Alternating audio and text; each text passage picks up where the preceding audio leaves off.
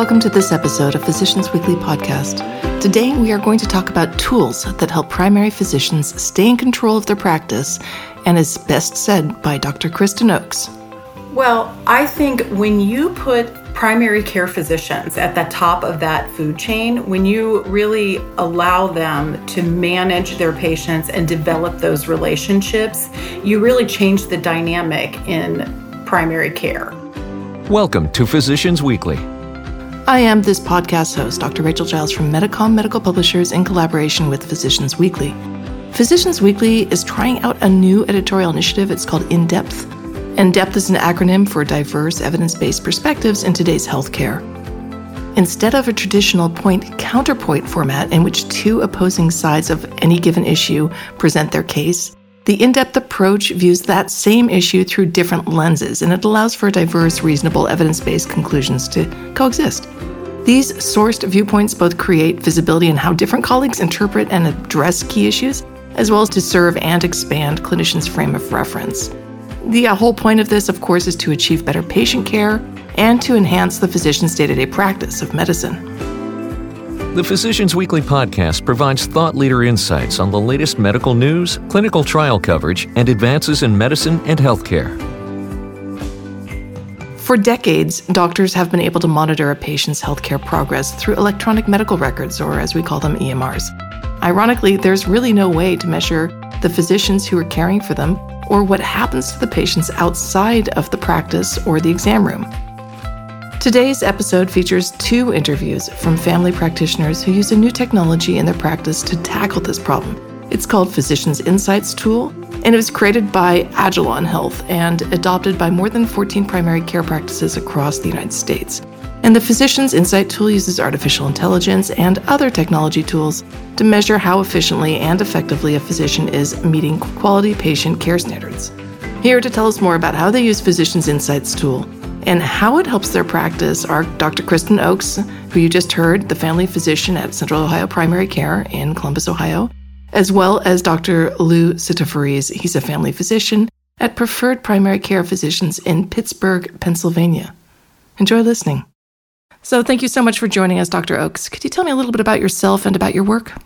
My name is Kristen Oakes. I'm a family physician.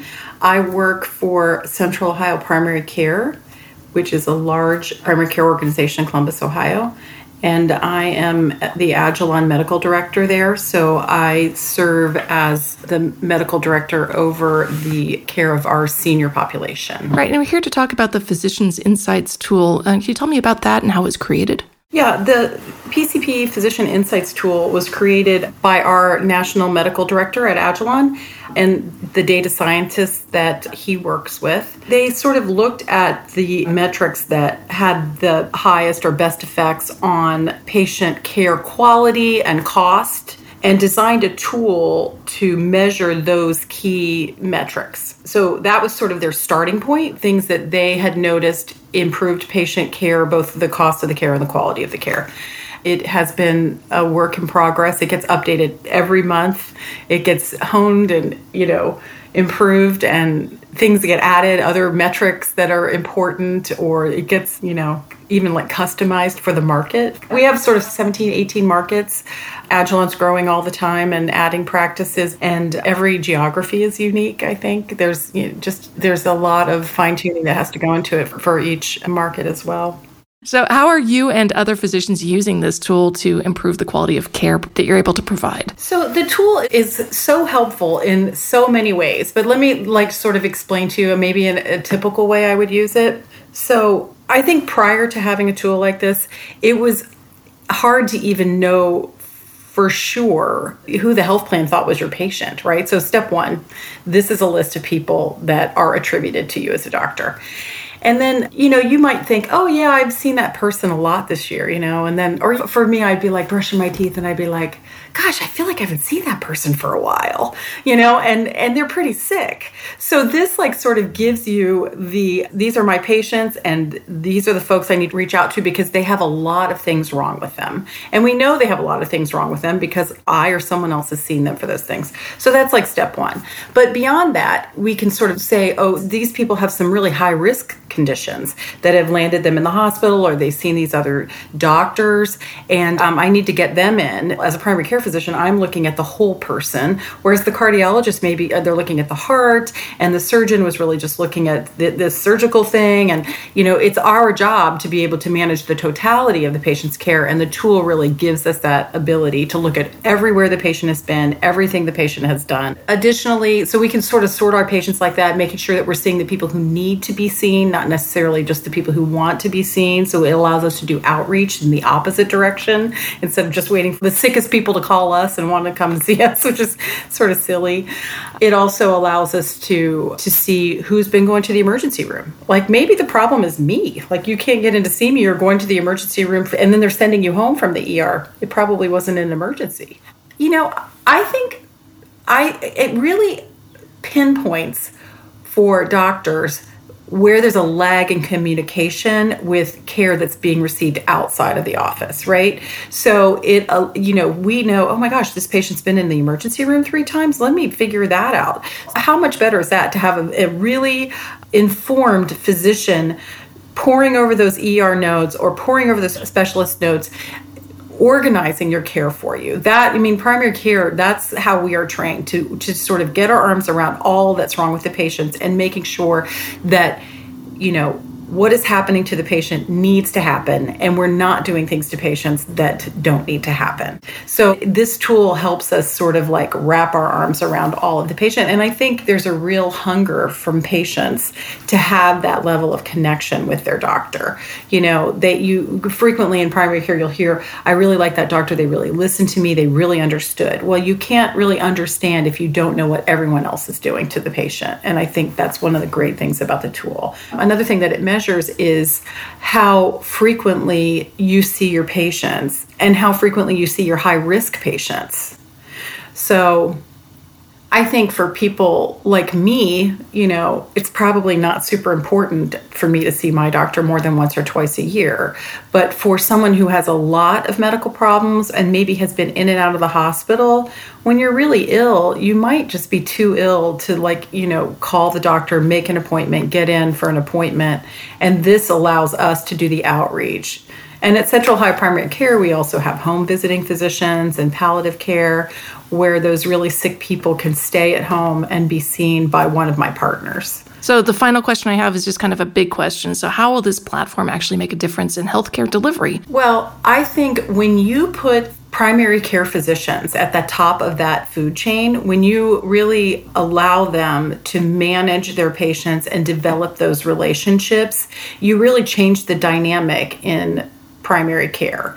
Our healthcare system currently, under that fee for service mindset, you're just like doing what's in front of you today and that is not health right the health is health is the totality of your care and the totality of your body and it really just allows the primary care physician to have the information to know where to focus on the sickest people and and focus their specific intentions on that patient. So, you know, a patient might think I only need this today. You know, I'm coming in because I need a refill or whatever.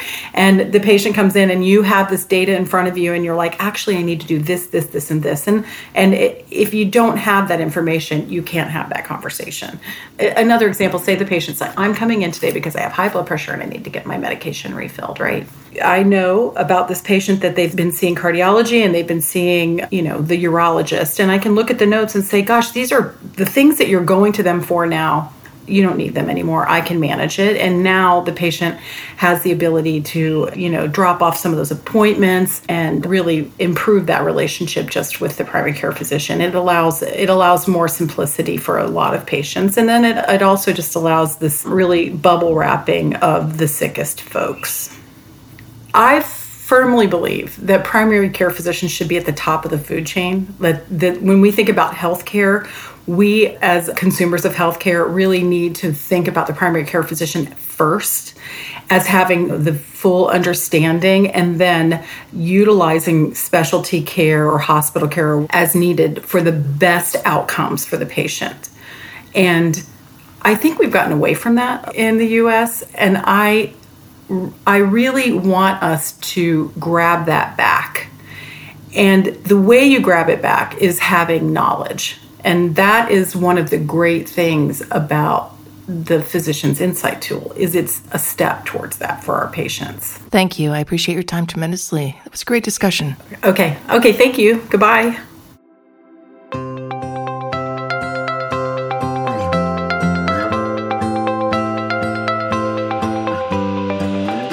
A few days after my interview with Dr. Oakes, I was able to speak with another colleague called Dr. Lou Civitarese. He's in Pittsburgh, Pennsylvania, and he also uses this tool. So I wanted to hear what he had to say about how he's using it and what he thinks of it. Thank you so much for joining us, Dr. Civitarese. I already spoke with Dr. Oakes about the Physician Insights tool. Could you talk to me about some of the more details, a little bit more of the deeper dive into how the Physician's Insights tool can be used to capture data and where is that data actually coming from? So, the sources of the data are at this point uh, primarily claims based, and the data is pulled from CMS. So, it does require a collaborative relationship with payers, specifically related to the Medicare Advantage patients. And in addition to those claims based data that we're able to collect, we're also able to pull some data from the individual medical groups electronic medical record. So we can, uh, for example, pull office codes as long as it's structured data, for example, blood pressures that are in compliance, etc. If that carries with it a coding tag, we're able to pull that. Uh, long term, obviously, the goal would be to import our clinical data, including laboratory results, into sort of central data warehouse, which then allows us to include all of that data. Great. And so, how is this program actually benefiting the clinics in general, the entire practice? And more importantly, how are you measuring that? Our medical group, and I would say the vast majority of medical groups that are part of the Agilon network, are very accustomed to not just the measurement of quality from outside sources, most commonly payers, but we're now able to take quality in house. And uh, what's, I think, really important about that is we're able to kind of refine the data when we see things that don't add up in the data. Uh, we're able to impact that. So we're looking at what was the source of that data.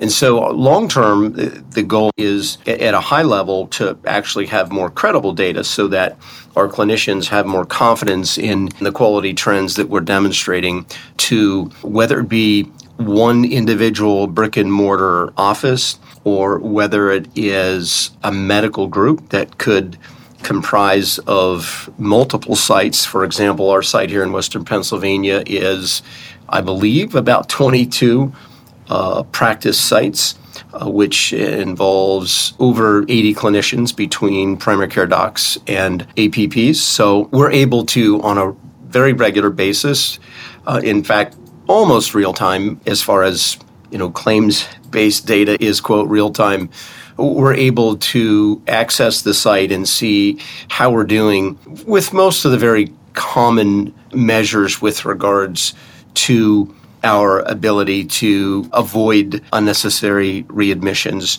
to actually uh, look at some of the medication costs that we are incurring and try to look at trends and therefore bring that data back to the individual offices and even compare market to market to try and determine you know how we can improve overall care of our patients. So we we found that to be quite helpful. And it's something that the docs quite frankly are used to. It's sort of kind of how we grew up. So whether it's you know, breast cancer screening or colorectal screening. Well, And I think probably what we like to do is compare the highest performing groups and to groups that may be struggling with regards to a particular metric. So, if you want to look at readmissions, for example, there's no question that the effort to minimize uh, avoidable readmissions can be correlated to the ability to get patients into the office as quickly as possible, preferably within days of a discharge from an acute care facility.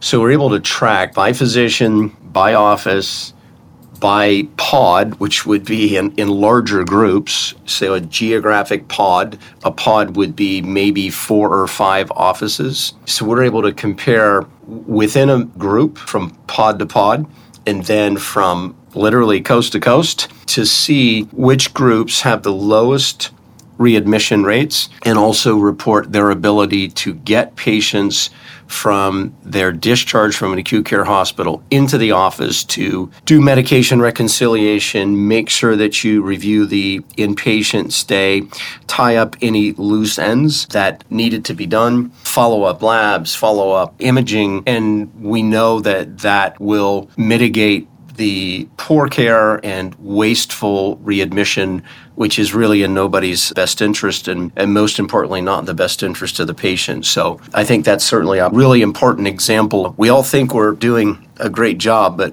when you actually look at groups that are doing better than others with readmissions, you're able to track it to the fact that whatever it takes, they're able to get those patients into their offices very quickly after an acute care hospital stay. Right. Would you agree with the statement that this sort of tool puts more control back in the hands of the primary care physicians? And that's really the premise of the entire Agilon experiment.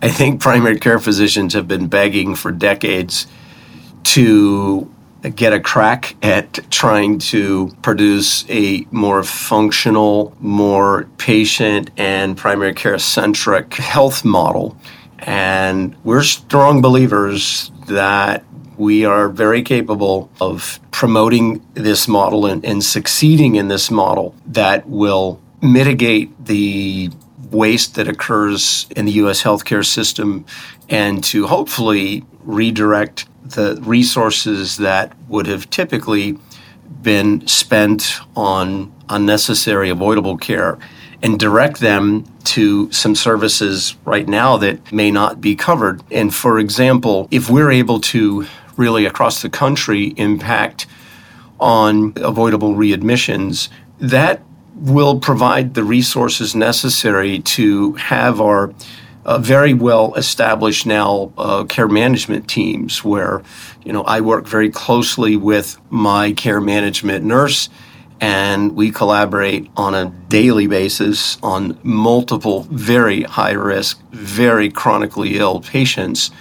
And she is able to provide a tremendous assist to the patients and to me so that while I'm in the office seeing other patients, she's touching base with all of these uh, very complex patients and providing me with all the important updates so that we mutually can make clinical decision changes on the fly. And that clearly is uh, avoiding unnecessary admissions to the hospital. So it isn't just a matter of trying to lessen the wasteful expenditures in the healthcare system, but it's actually then using those resources to provide better care for services that you know are typically not covered. So that you know that, it's a very important concept of, of this whole Agilon experiment. Well, thank you. I think that's very clear. I appreciate your time. All right. Thank you.